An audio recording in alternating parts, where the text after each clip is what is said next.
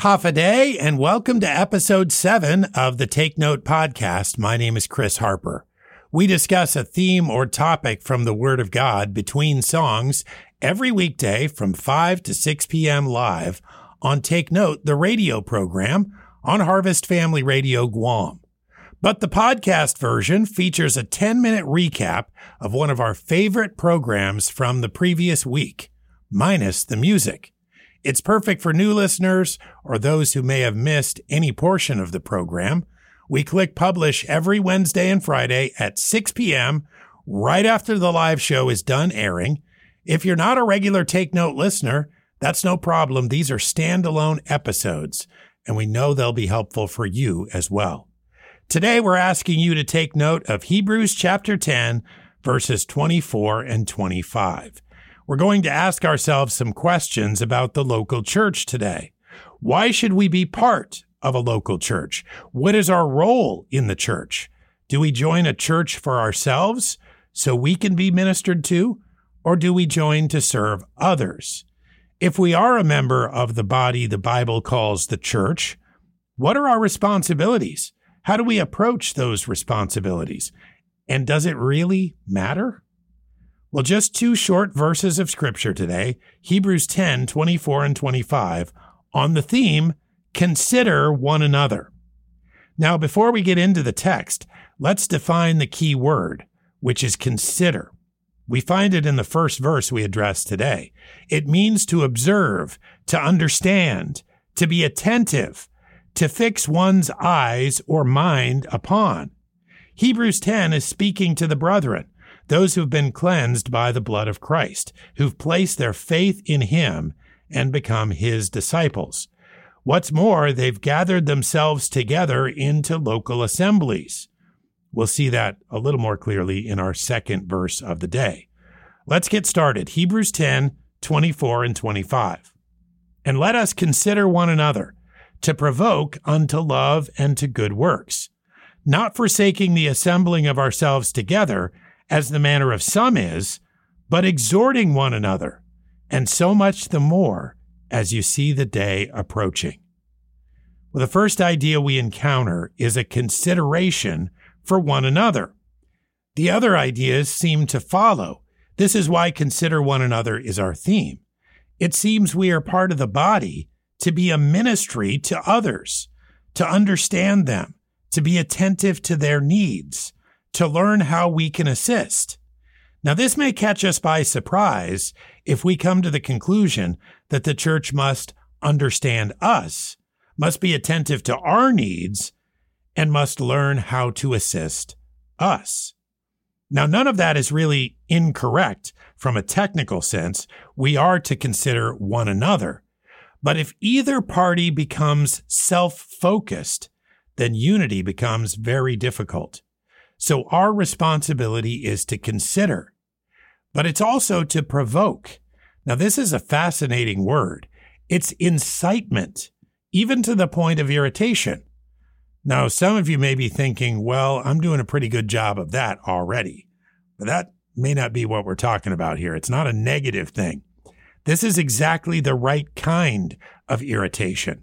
It's the kind the one being irritated understands is good for them. And it may not always be pleasant, but it's always helpful. This provoking has been described in this way to remind and keep reminding, to encourage and keep encouraging, to help and keep helping. But notice what we're provoking unto love and good works. We're using our gifts and sometimes merely our presence within the body to push others towards God's best for their lives. This is a worthy and wonderful pursuit that we should be excited about undertaking. We should also be happy that others within the body must do the same for us. We will push them and they will push us toward loving one another more, toward loving those who need Christ more, toward getting involved with people who need love more, toward speaking loving words, toward loving God's commands and toward actions that profit others and please God. If we consider one another enough, to have any success in this work, we will be truly uncommon people in the world. Before going on, we should remind ourselves about our text. Let's read it again. Hebrews 10, 24 and 25. And let us consider one another to provoke unto love and to good works, not forsaking the assembling of ourselves together, as the manner of some is, but exhorting one another, and so much the more as you see the day approaching. This verse reminds us to assemble and not to forsake. That is verse 25. While there are obviously legitimate reasons not to meet, forsaking is deliberate, and it's something we often make excuses about or make justifications for. We should never behave in that way. Remember, God knows every detail of our heart's attitude and of our motivation. The assembly referenced here is the local church which meets in various ways and in various times, but nevertheless meets. This is a reminder that the meeting of God's people is important. It's not something to be taken lightly, because remember, we need each other. We are key to the spiritual growth of others, and they are key to our spiritual growth. Certainly not the only key, but a key that God encourages. This reminds us that some do forsake the assembly, and we should not follow their example or use their example as a justification for our own forsaking. We are to do the exact opposite because we must exhort, and that means to come alongside one another. We do so that we may, in a godly way, push each other forward in our discipleship. When we are alongside, we are perfectly positioned to help and to encourage and to confront if necessary.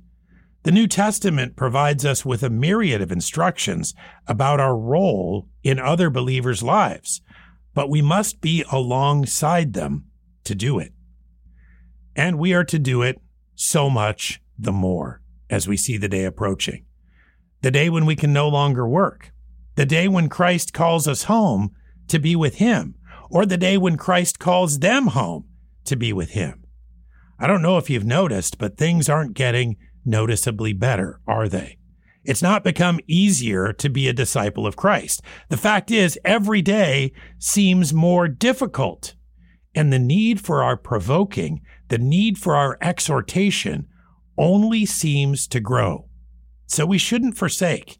In fact, we should deeply consider one another and do even more every day. Well, you've been listening to Take Note, and my name is Chris Harper. These few minutes together are brought to you by Harvest Ministries and KHMG on Guam. Our website is khmg.org, khmg.org. In every episode, we ask you to take note of a theme or topic from the Word of God. My name is Chris Harper. Thanks for joining us.